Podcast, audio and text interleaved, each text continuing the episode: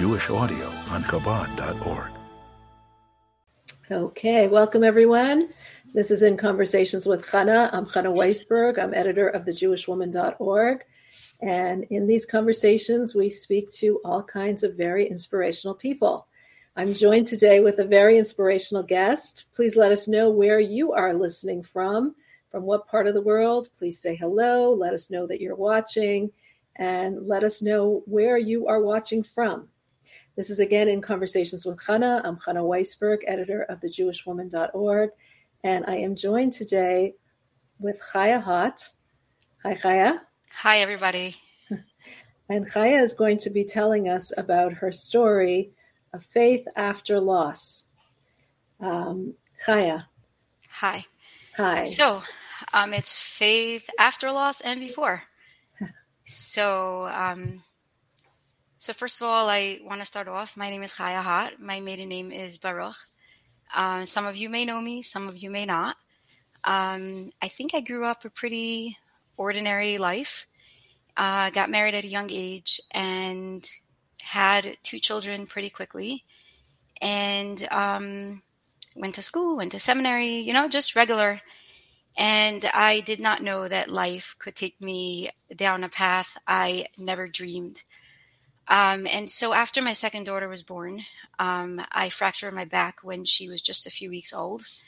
And that turned into weeks and months and into a year very quickly before I got a terrible diagnosis at a young age of 24. I was diagnosed with osteoporosis Mm-hmm. And at that time, I didn't even imagine what that meant for me because, you know, you hear that term, you hear about older people that have it, but like, you know, at, at that age, it was, um, I, I was still naive when I, when I got the diagnosis. I still didn't understand.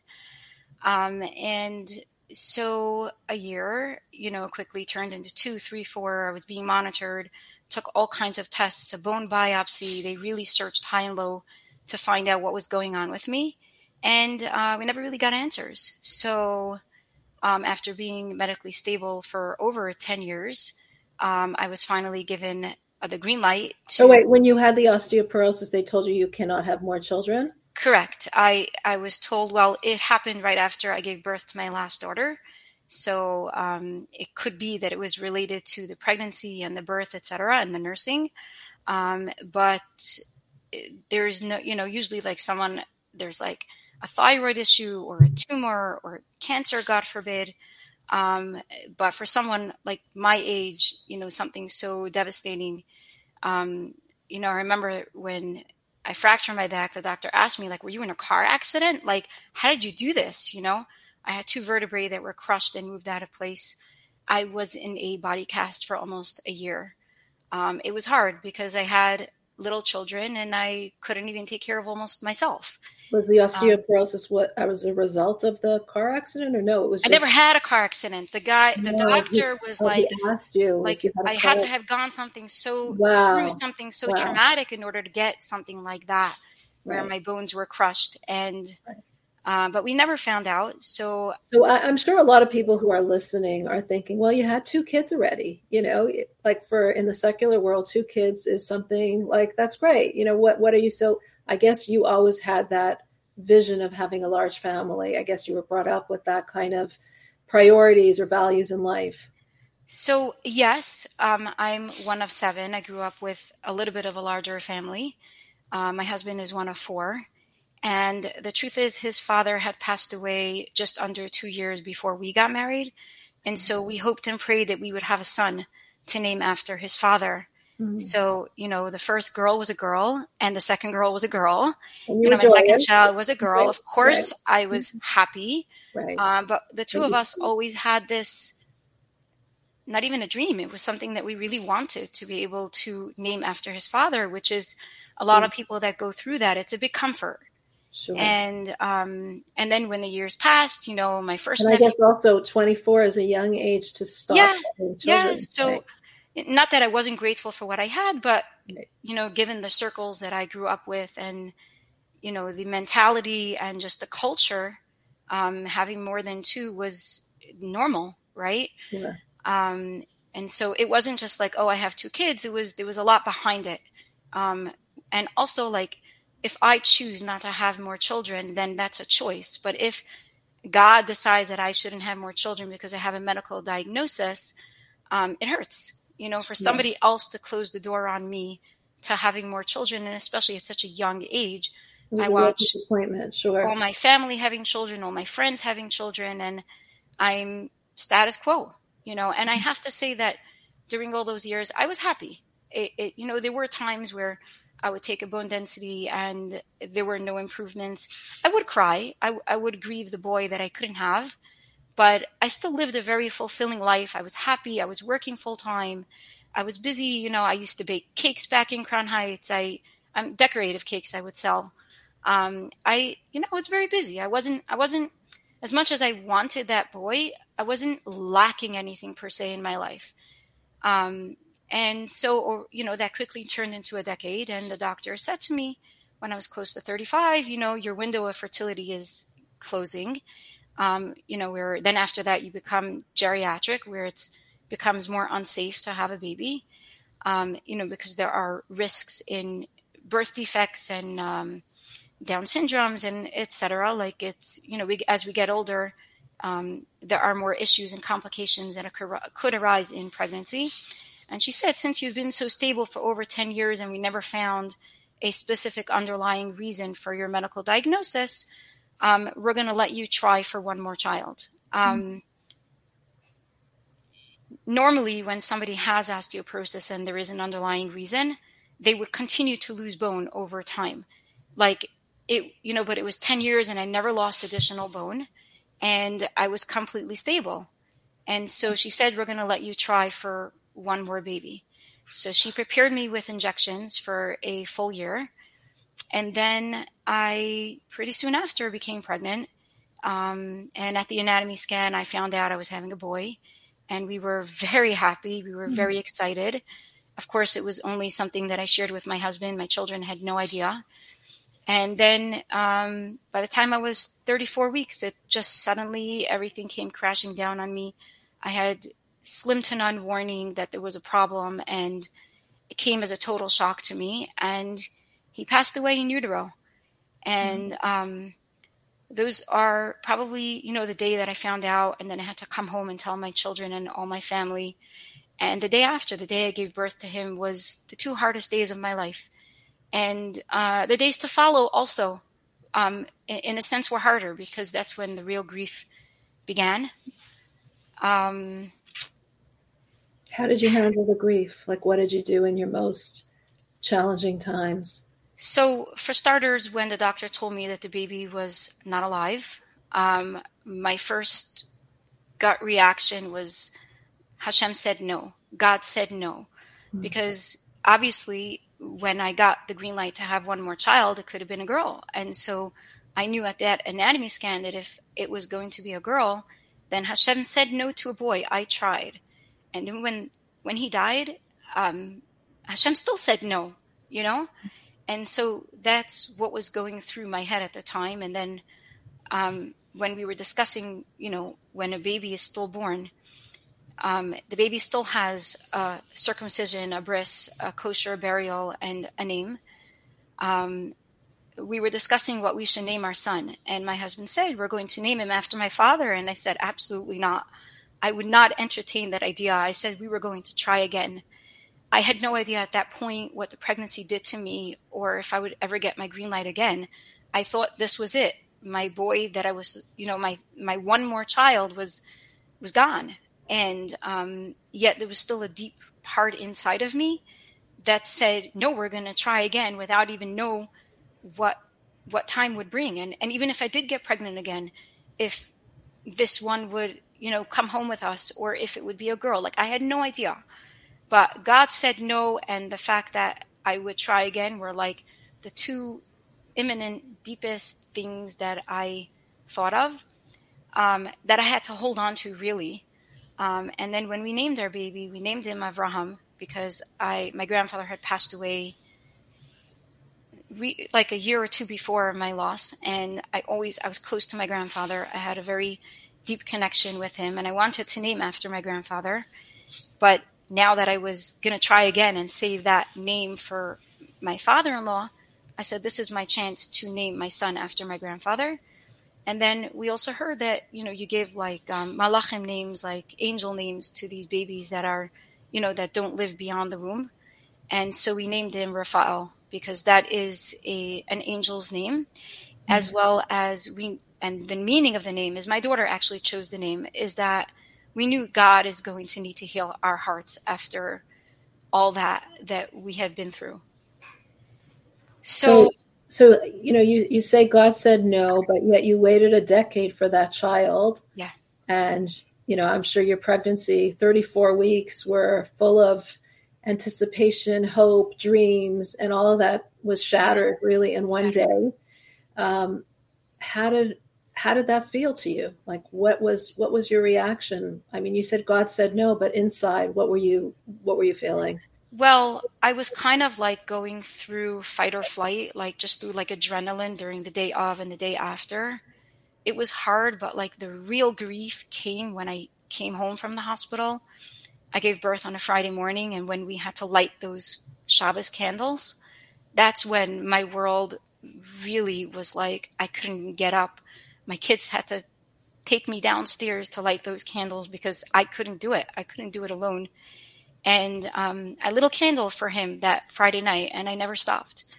Um, I still light a candle for him, and it was my family, close siblings, my parents that literally held my hands from afar um, because my loss happened the first week of COVID, so there was no coming, no one coming in and no one going out. Oh, wow. So we were really alone in this tragedy for us. And like, you know, two weeks later, my brother said to me, It's really nice outside today. Go outside. And I said, But I can't. I can't get up. I can't. And he said to me, Come with me. I'm holding your hand. Let's do this together. Mm-hmm. So it was really, um, I had my faith, but from a physical, natural human being's perspective, there was no way for me to do this alone. Absolutely no way. And so, um, four weeks after my loss, it was right after Pesach now, my loss happened be- between Purim and Pesach. Uh, my husband did some research. He found four different organizations um, that provide support to women that have gone through infant loss, uh, pregnancy loss, stillbirths, as well as miscarriages. And he said, Listen, I think you need help. This is what I found. Um, go for it. And I did. And I, I reached out to all four organizations, and they have literally been my lifeline until today. Mm-hmm. Um, loss isn't something that goes away, it's, it stays with you forever. Um, of course, today I'm doing a lot better than I was, you know, two years ago. But so the support from my family as well as um, these organizations is what really helped me stand on my two feet and um, move forward. Move forward. We don't move on from something like that. We move forward. Wow. So that that's how I did it, and I connected with friends who were going through the same thing as me at the same time. Well, it's never the same because no two people have the same story, but similar things and there's no greater validation and no greater support than someone that deeply understands you and I, I, don't I don't need to say the words. They understand me without me talking even. We understand each other. So that's that's really what it was what got me through it. You know I, I think what's what's so unique about um, a miscarriage or a stillborn or something like of that nature is that you know other grief is, is we're so open about it. People know about it. This kind of grief, people really don't know how to respond to, to, to the person. They don't know what to say, what not to say. They don't really know. It's not talked about. It's kind of like, how do you feel about that? And what do you think people should be doing? So, that is a big, big piece of what makes it very difficult for us women because when somebody, God forbid, loses a baby to SIDS, that grief is legitimized. Everybody understands they lost a child. But for someone that lost, that had a stillbirth, especially, um, people didn't see my child, people didn't see my baby. So they don't understand. Like, I just showed a friend a picture of him maybe three weeks ago, and her reaction was, Oh my gosh, he's a real baby. And I said, And she's known my story. She's been with me all along, yet because she never saw my child, she that was her reaction. You know, mm-hmm. so to me, he's my child, he's my baby, just like any other of my children. But because it's it's hidden, it was inside of me, and it was such a hidden thing. Um, it is very little spoken about in society and in general. And also, um, according to Jewish law, um, you know, when a person passes away, there is a Shiva the week after the mourning, there is the 30 days, and then there's the year where we say Kaddish. But these babies that have not lived outside of the womb or have lived younger than 30 days, there is no ritual for them because these babies are already at their purest state. They're holy souls, so they don't need all these rituals to elevate their souls. They are already elevated. Wow. Um, however, there are things, like I said, you know, like there's the faith that, you know, that worked for me that I had to hold on to, but there's also the flip side of that, that I'm a human being. And so there's a lot that I do still for my son to remember my son, not because he needs to be elevated, because he's elevated, but it's for me to connect to my son. It's for me to remember my son. Mm-hmm. Um, you know, a, a, mother, a parent is the, the bond between a parent and a child can never be broken. Mm-hmm. And we know, according to Jewish faith, that the soul lives beyond when a person passes away. And there are many times in the Torah where it gives examples where a person passes away and we say they never passed away. Mm-hmm. Um, Moshe Rabbeinu, um, I'm sure you can name a few, but even, you know, with Lubavitcher Rebbe, many people still connect to him and receive blessings um, through connecting to his soul, even though it's been many, many years since he already, you know, passed away with his physical body. So but his soul still, still lives on. Do you feel you're still connecting to the soul of your child? Thousand percent. They to say that the when somebody has grief, the grief is the love that they feel for that person, right? When somebody's mother passes away. Mm-hmm. The grief is the love, the connection, the attachment. So if I still have pain, that means I still have connection. So it's black and white to me that I, I still feel connected. I'm still attached. I still connect to his soul. Do you feel um, you're still grieving today? 100%. Wow. I, I mean, also, like I was saying, loss isn't something that, you know, it's it's something it's current. Like for some people, they think somebody said to me a few weeks ago in Shul, she said, "Oh, you're surely beyond what you went through," and I was like, mm-hmm. "Wait, what?" Like, mm-hmm. like I it's current. I live with it every single day. It's part of my life. It's part of my soul. Um, this morning, I had a panic attack because I couldn't find my daughter in the park, and she's not little. Um, but my brain automatically starts to go to what happened to her? Where is she? Where did she go? What she disappeared? Like, you know, it, it, that's that's that's the the trauma of loss is that mm-hmm. I'm you know we're afraid. How do I know this won't happen to me again? God forbid. We don't know. We're you know we we just don't know God's plans, and so we're we're vulnerable and um, it's not like sometimes you hear about something that happens in the news but when it happens to me when it happens to a person it becomes a reality a living reality so um, is the grief as strong as it was two years ago? Never. Mm-hmm. Thank God not. And people say that time heals, but my theory is that time heals only because it gives, it gives us the time to do the grief work. Mm-hmm. So, um, have I feel a lot better, but I've done a, a t- tremendous amount of grief work. And what was your grief? What was your grief like? What was your grief work like? So it's actually grief is going to look different every day and so will my grief work. Mm-hmm. Um, in in the first year, um, I would join support groups every single week. Mm-hmm. There was actually one one one week that I missed out of the entire year. I just wanted to test myself to see how I would do without it. Yeah. Um, and and that was a voluntary choice to miss it. I wouldn't miss it for anything. I held on to it for dear life. It was a safe place for me to grieve, to talk, to with like I said with like people that understand me. Um, and in, in, and the first days it was really horrible. I, I would just would say people would say, you know, with time it's going to get better. I said, so just let me go to sleep and let me wake up in two years from now because then I'll feel better in two years from now. But that's not how it works because if I did no grief work and I didn't talk it out and I didn't process and I didn't uh, welcome those feelings and allow myself to grieve, then I would be back at, I would be up to square one without actually doing. And so when grief hits, it's the emotions, it's the feelings, and we have to allow space for them. Otherwise, they explode at other times. It's like we don't like the grief because it makes us cry. Who likes to cry? Who likes to feel uncomfortable? But once you process it, it's actually really healing. It's like like rising higher each time. Um, I, I, I describe it like a like a butterfly. You know, it's like slowly, slowly emerging into a healthier version of who I am. Hmm. Um, it's forced me to acquire healthier coping skills, forced me to have healthier communication. Um, it, it just it's creating a new me. You know, someone that I could have never been or done um, by no choice. So as much as like I hate the grief, the grief has transformed me into a new person. Is that amazing? Wow. Yeah. And that's going through the grief work. So you were going through the grief work at the same time there was the faith aspect. Correct. Right? How how did that help you? How I mean you you went through the the stages of grief, you went you had the support system of yeah. these support groups and your family, thank God. Yeah. And how did the faith also help you? Like what part, what role did the faith play in your life or in this loss? So it's actually interesting because as much as I had my faith, I feel like my faith has been the most challenged ever.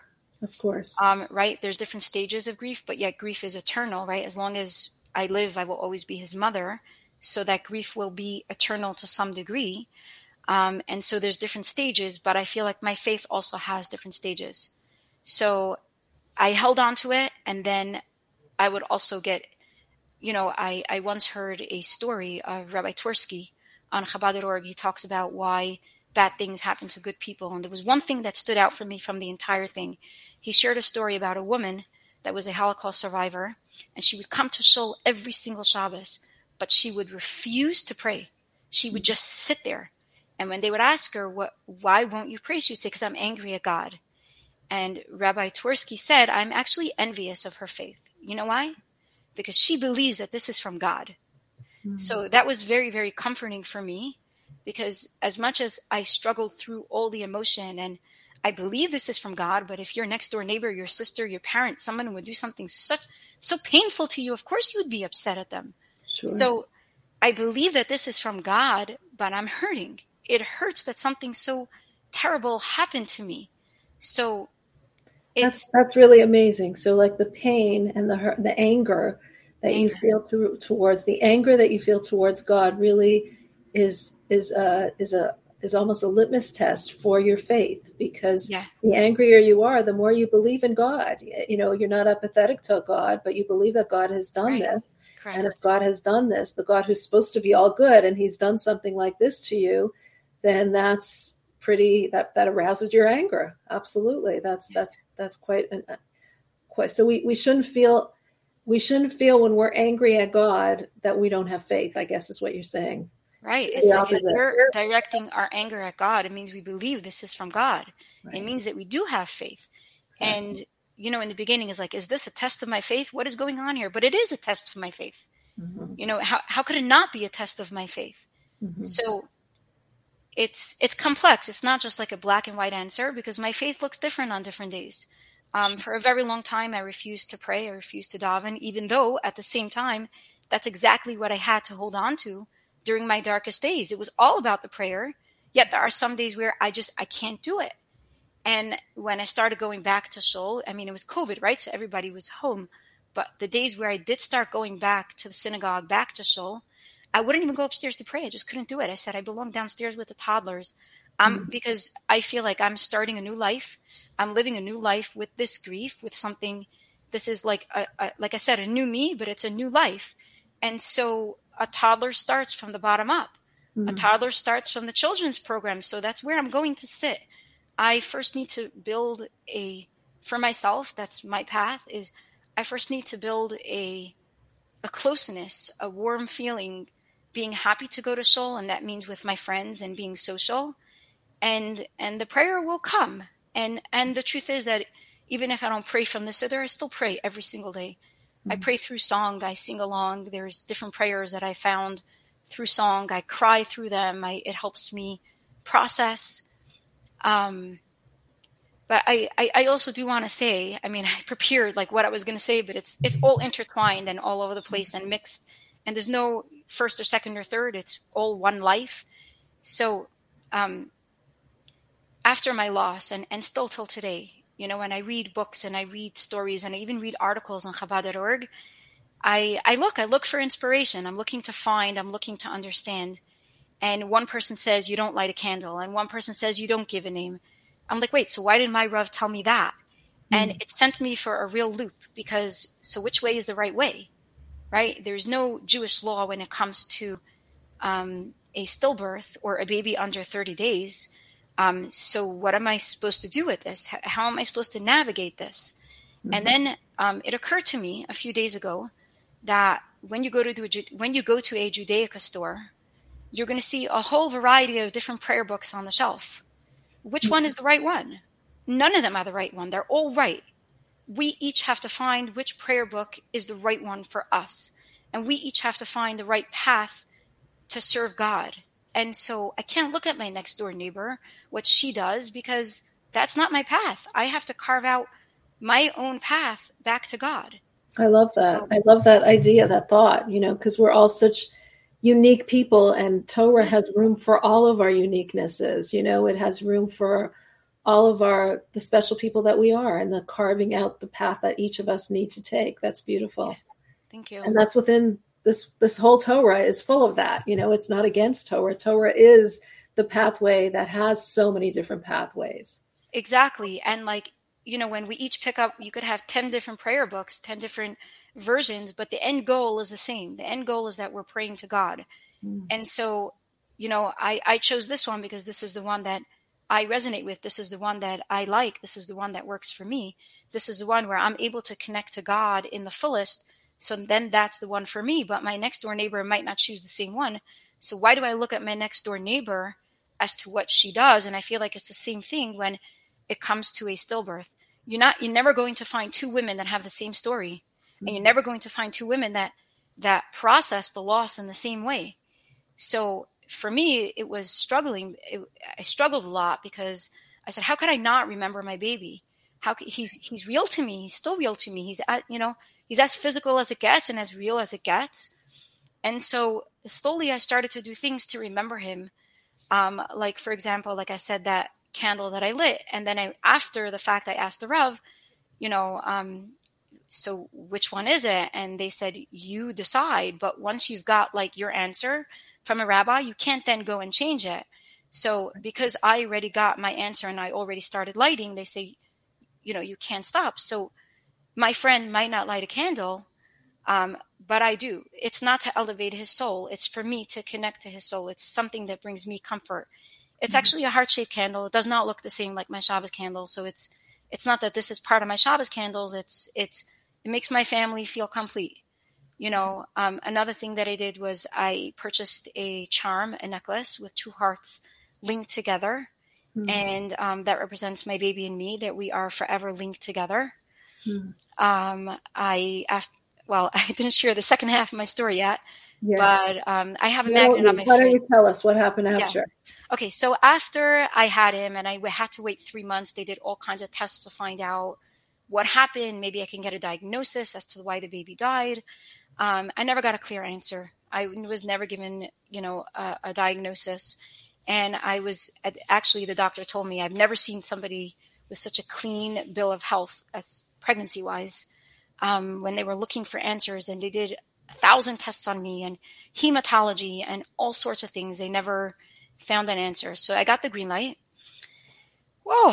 And then you got the green light to what? To have another to child. have another child. Right. And it was at the um, I was in Florida, and I was newly pregnant again.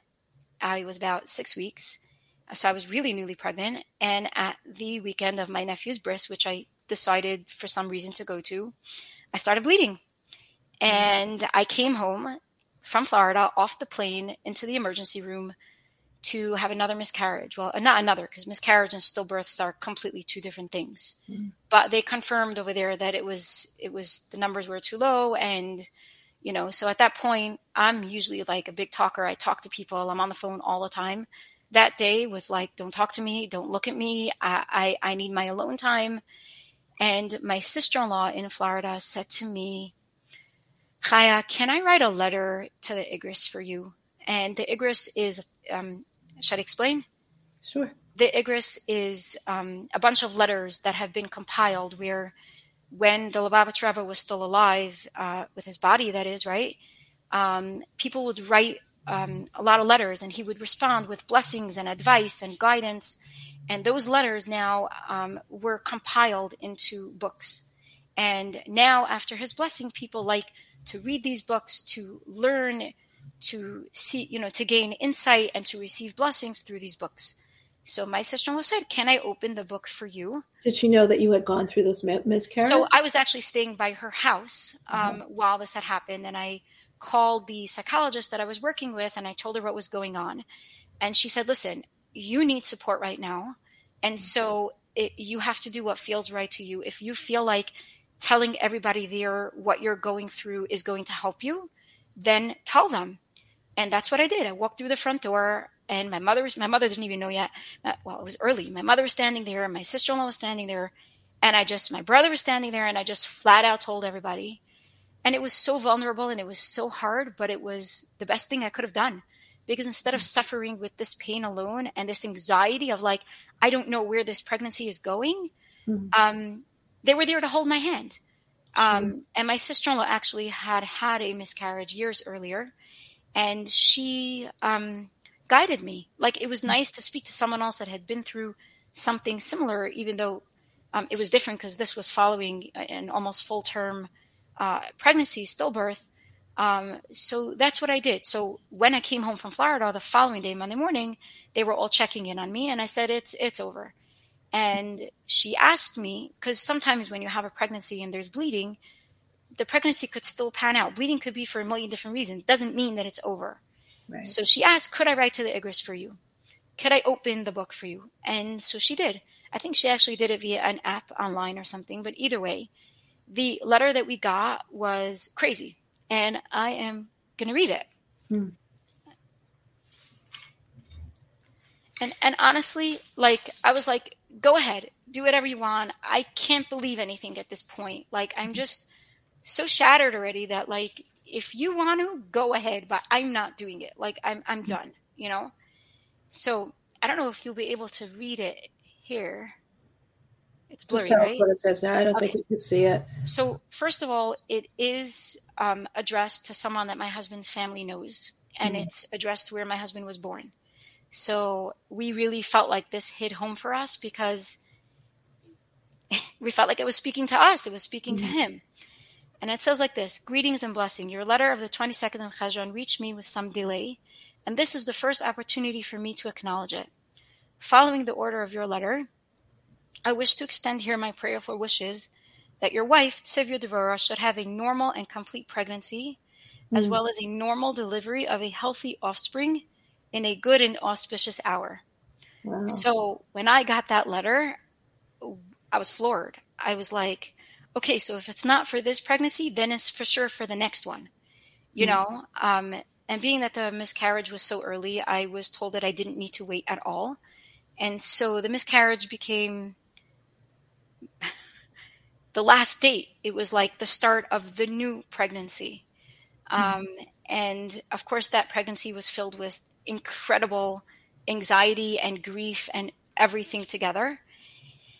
And um, I'm sure you were so anxious during that that ex pregnancy that you. It was terrible. After it, it was. I don't even know how I survived. It was. How awful. did you cope with all that anxiety? My friends. Um, we a few of us um, went through stillbirths around the same time, within a two three months of each other, and when we were pregnant again, I mean, our friends know when we're pregnant before our husbands know. That's how close we were. We were. So I'm saying, like, you know, they're checking on us like every day, every minute but honestly, it's like like when somebody else carries the load with you, it's a mm-hmm. lot less hard to carry, a lot less heavy to carry. So uh, we found each other. I had like four or five other friends that were pregnant at the same time as me. But we had this one specific little WhatsApp group with just the three of us Mm-hmm. And every time anxiety would hit, boom, onto the WhatsApp group. Like it, till today, just this morning, I, you know, you know, talked about my anxiety and grief this morning. Like it's a place where we understand each other even a little over two years later. We, we still understand each other that grief is normal, that grief comes and goes, that, that, that the grief isn't gone, you know? Mm-hmm. And whereas when you just walk to shul, right? Like you look at the person sitting next to you and she may not understand that grief mm-hmm. is still normal. So right. that's not a place where I might necessarily feel safe to share something like that. But my friends that were going through this were literally the ones that helped me. And actually my family also, like the morning after my daughter's bas mitzvah, my, I spoke to, it was actually the night of my sister, I was talking to my sister and um, and I was, she asked me how I was feeling better, and I said I was terrified and I was anxious. And she said to me, "Can I hold a hope for you?" Mm-hmm. And I love that. I love that because, like, as much as like I was terrified, I was allowing other people to hold a hope for me. Mm-hmm. So That's my sister-in-law writing into the Igros for me, as well as my sister and my friends. Like, what, what would you like? Like, what what kind of you know? You say that your friends were giving you such support. Yeah what can what kind of support can someone give? Or is it just listening? Is it just trying to understand? What what could someone do?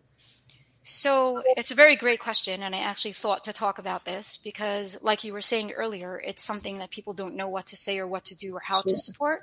So for starters i want to say there is an amazing organization on instagram and if you don't have instagram go get it just for that because that's mm. what i did. I never had instagram before.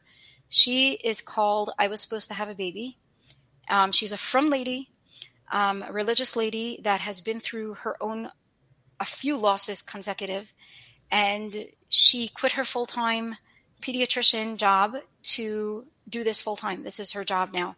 It's a non for profit organization, and she both provides support to women going through infertility as well as loss, and she also teaches people.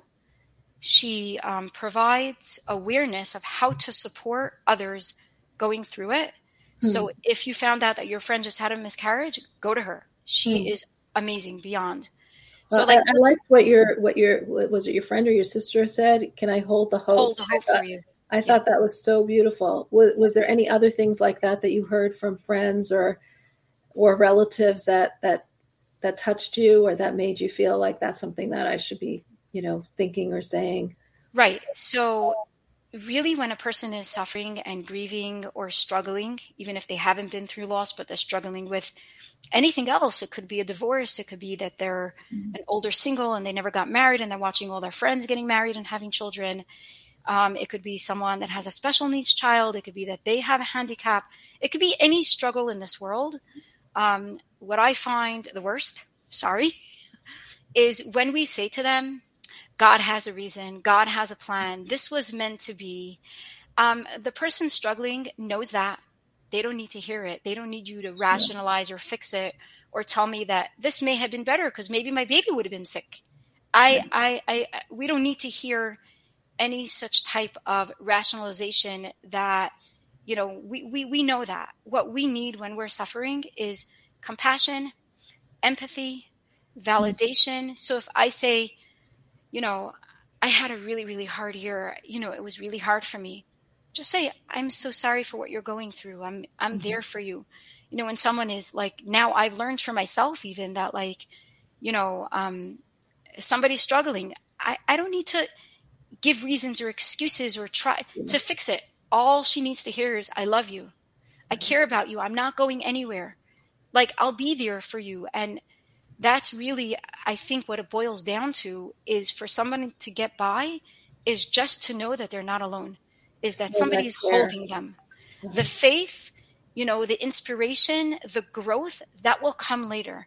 I like to use an example is that when you walk into a shiva house nowhere on the wall does it say this was meant to be. God god has a reason. It says hamakom yenachem eschem that whole pasuk that whole phrase in hebrew it says that Hashem should comfort you among the mourners of, of Jerusalem, of Zion. So I like to use that as an example is that when a person is mourning, a person is grieving, and yes, even though it's not so recognized, this is full grief, it's full mourning, um, is just just say words of comfort to me. I'm so sorry. Hashem should comfort you. Hashem should give you the strength. um, just just validate that what I'm going through is terrible and the worst thing that could have happened to me. Right. Wow. So tell us what happened during that pregnancy that you were at. So let us know what, what's the end of the story. What's the end? The beginning. the beginning. Um, right. So the pregnancy was very harsh, like I said, and the entire pregnancy we were looking at the calendar. In the beginning, I couldn't even talk about my due date. If somebody asked me what my due date was, I was like, "Go away! Like don't, like don't, don't, don't! Like I, I can't. I can't even think about the end. I could only think about today, right now." So, because the letter said that it would be an auspicious hour, we kept wondering. We looked at the calendar. I was due around Shavuos time. I said, what is this auspicious hour going to be? So it's very much a part of my story and a part of my journey because um, when I was 37 and a half weeks, I went to the doctor as regular. I was going once a week then. Um, I told my husband that for this pregnancy, I need a sonogram every single visit from day one. I said, I don't care if it looks over excessive. I don't care. I, I, like I, I, I need to know that I'm in better hands this time. I need to know like I felt like if I had known the cause, even though with a sonogram every week, God forbid, we could not know the cause, but that gave me a, that was like a, a coping mechanism for me to get by the pregnancy was knowing that I took a sonogram every time. But by the end of the sonogram, I could have taken the sonogram myself. I knew what everything was exactly how. They showed me how the baby breathes inside the mother, the, the diaphragm. They showed me the cord, everything, how it worked. And at my very last visit at 37 and a half weeks, I uh, came in there and I knew the fluid was low because I saw she was measuring and I was I always ask questions. I never like I, I, it helped me also like instead of like sitting there like quiet with anxiety, it helped me to like talk to the technician. And so the doctor came in and he had this really stern look on his face and I, I like the anxiety like washed over me. I was going to die. I knew something was wrong and I like I couldn't do this. In fact, like I called my husband, get or he, he from the very beginning, they told me he could come, but not in the room. Mm-hmm. Um, that was one thing. Thank God they were very, very um, nice about.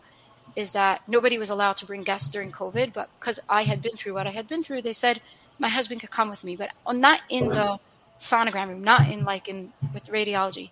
So I didn't even ask them permission. I was just like, get over here right now. I'm so scared.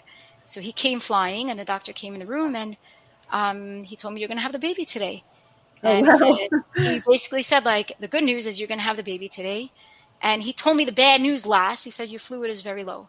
So, but like in between that, before he told me I'm going to have the baby, of course, I started crying and it was really anxiety with emotion and grief and everything. Was that I just like took a deep breath and I turned it inward and I said to myself, I have my blessings. Everything is going to be fine. It can't not be. Like, it can't not be. I also had a dream on a Friday night um, that that the Lubavitcher Rebbe came back to life. He was here, like it was so vivid to me. And there was this like he was sitting like up there on a pedestal, and there was like a long red carpet. And I took the guts and I walked up to him and I asked him for a blessing to have a son. Mm-hmm. And he gave me a blessing. And I woke up and I told my husband, I was like, "Whoa, I had this dream." And he and and and he it like again like all these things were just things that like we felt were true and real for ourselves. Mm-hmm. Um, also, uh, it was like the first week of school was a hard day for me. The first of everything is like very hard when you're grieving. Like it's the first holiday without them. The first it was the first school day back to school, and I was a mess. And I just kept. I wasn't working. I just kept in and out of my office, and I was just really go home. And I'm working anyways. And there was this like deep gut feeling inside of me that was like, you got to stay here today.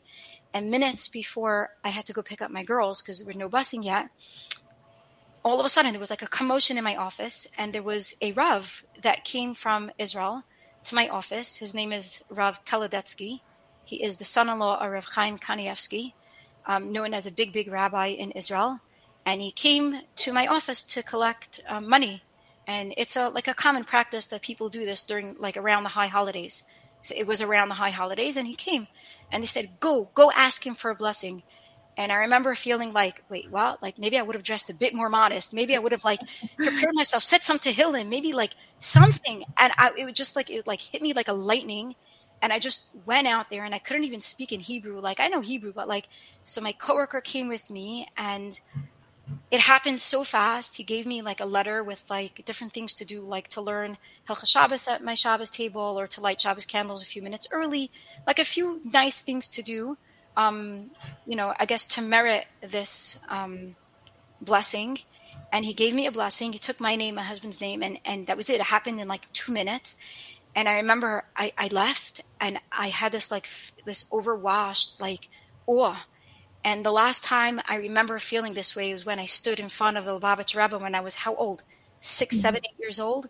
Mm-hmm. And that's how I knew. I was like, this rabbi is is a tzaddik. He's a holy man because I I remember that feeling. I remember that awe. I remember that that energy and that's how I felt when I stood in front of the Lubavitcher Rebbe. So each time I would have anxiety through the pregnancy, um, I, I would remember the blessings that I had gotten. Mm-hmm. I also searched and found a special prayer against pregnancy loss. Mm-hmm. And every time I would get anxious, I would just say it again and again and again until I would calm my nerves. Mm-hmm. And I took that with me. I took that with me to the hospital. I took everything with me to the hospital. There was also another special prayer that has a very close place to my heart. Um, there's this Tfilas Chana. It's the story of Chana and Penina. Penina had children, Chana didn't, and it talks about all her pain and her grief and her sorrow, um, how she so badly wanted to have a son. So for years, I would say this prayer Friday night, wow. and um, and then I thought my dreams, my prayers were coming true, and it took me a week, a week only. I didn't say it that first Friday night when I gave birth, but to get back up there again and to pick that thing back up and to start saying that prayer again was it was hard. It was hard but i knew i just needed to do that and then like i said so um, that auspicious hour i mean he was born thank god and then a week later he had his bris friday morning and just hours later that night was my father-in-law's yahrzeit. Oh wow. Wow. And named after my father-in-law and his name is Mayer Yonasan which means god gave us a light. And the way I see my journey now is that the whole thing is about finding the light, about transforming the grief into healing, the grief, you know, the darkness into a light.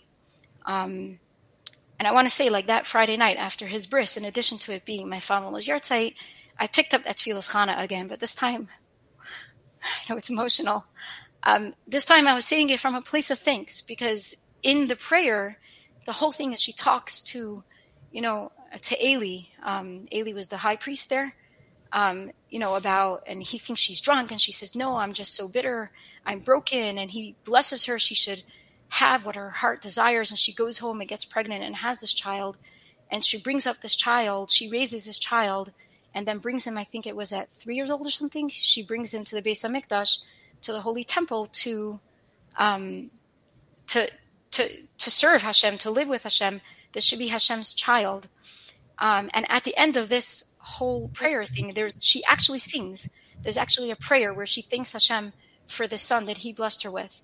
So I really resonate with that prayer because it like literally has been before, during, and after my journey. Mm-hmm. Um, I, I, do also want to bring in here, like I said, it was like finding the light.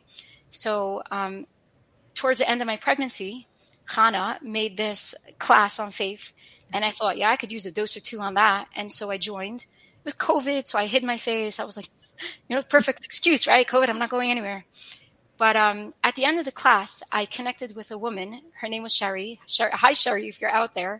Right. she gave me a blessing. Many people gave me blessings. Um, but the one that resonated with me the most was she blessed me that all my tears of grief should be transformed into tears of joy. Wow. And to me that was the most powerful blessing. And i chuckled. I laughed because i said whoa that's going to be a lot of joy then. That's a lot of grief. Um, and so from there on like from her blessing and on and has been a journey for me to transform the darkness into a light. Um, and and i really think that it's up to us to find the light. The light isn't something that is just given. It's we have to search through the darkness to find that light.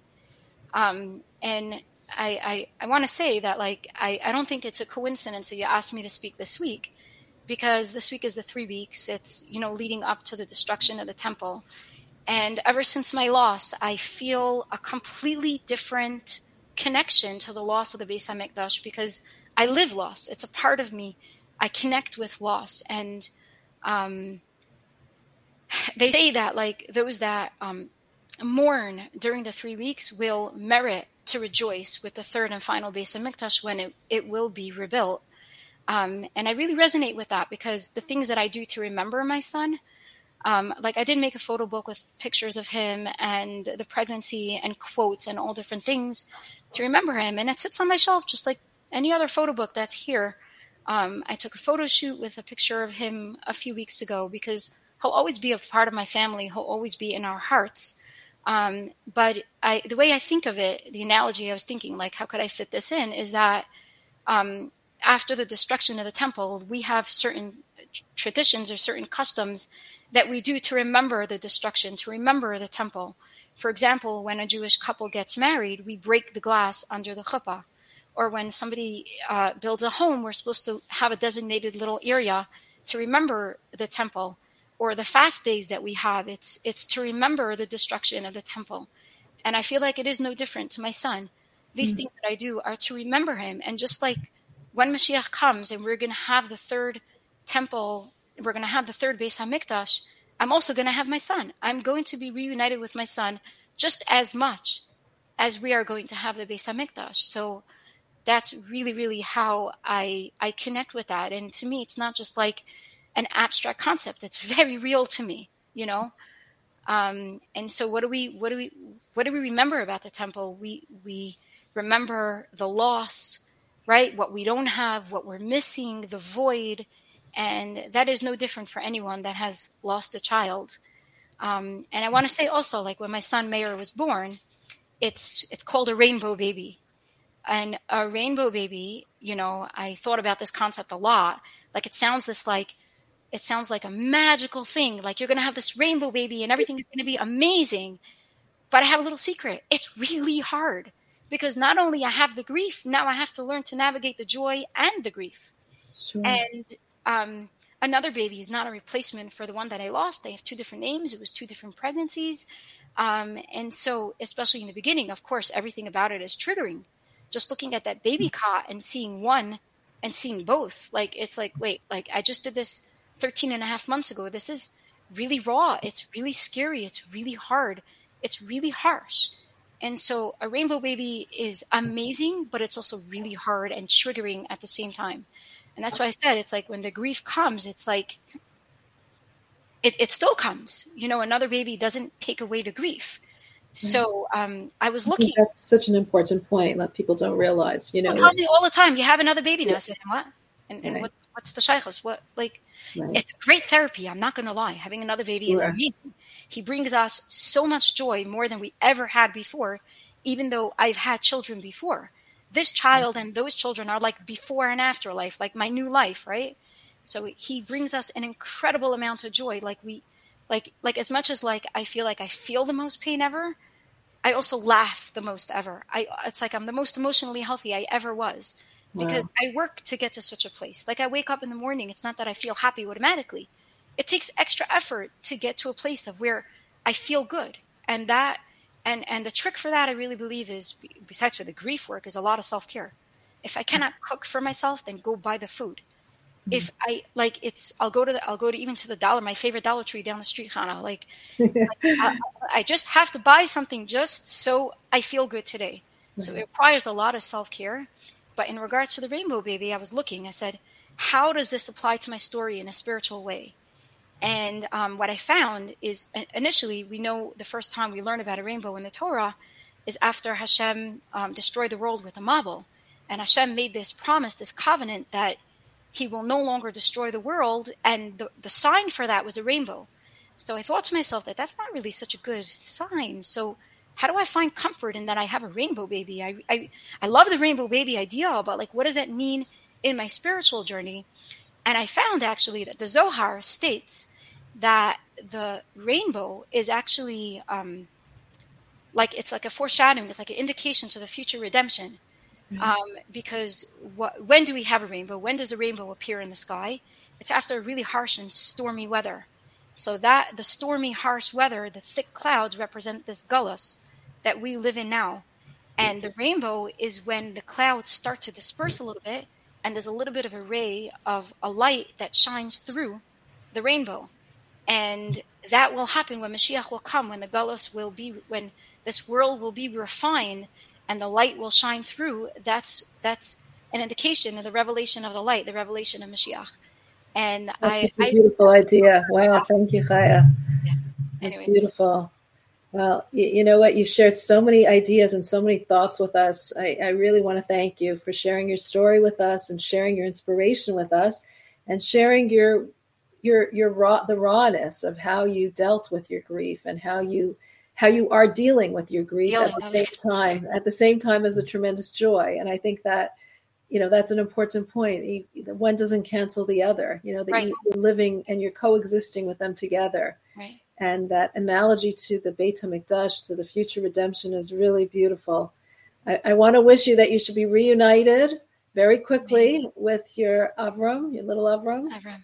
and you should have tremendous, tremendous nachas from your Mayer Yehonason, Yeah. Mayer, from Mayer, and from all your children. And we should just um, thank you so much for inspiring us and for teaching us and for sharing your journey with us. I think it's a journey that needs to be told. It's a journey that often is not told. And I think as women, it's something that we need to share with one another and need to be able to support, learn how to support one another through it. So thank you so much. Thank you for Thank you. sharing, for joining And us. I just want to end off that if there's anyone out there that wants to talk to me, well, now I have a baby. I used to say I do this full time, but you're more than welcome. You could give them my number. I'm happy to speak to anybody that is going through challenging times. And um, yeah, I'm here. I'm, I'm, I'm, an, I'm an, I, my new motto became I'm healthy, I'm human, and I'm normal. Oh, Like, I love and- that. like I'm grieving. Why am I grieving? What's wrong with me? Why, why am I still grieving? Because I'm healthy, I'm human, and I'm normal. That's it. That's a great So- motto. I think we can all apply that and we can allow ourselves to grieve at the same time as be joyous. Yeah, it's not a contradiction at all. Right. Yeah. Thank you so much, Chaya. Thank you, Hannah. Chaya Thank you Hott, for the who invite. really shared with us uh, her story, her journey from grief and faith after loss, and how she is dealing with it till today. Thank you so much.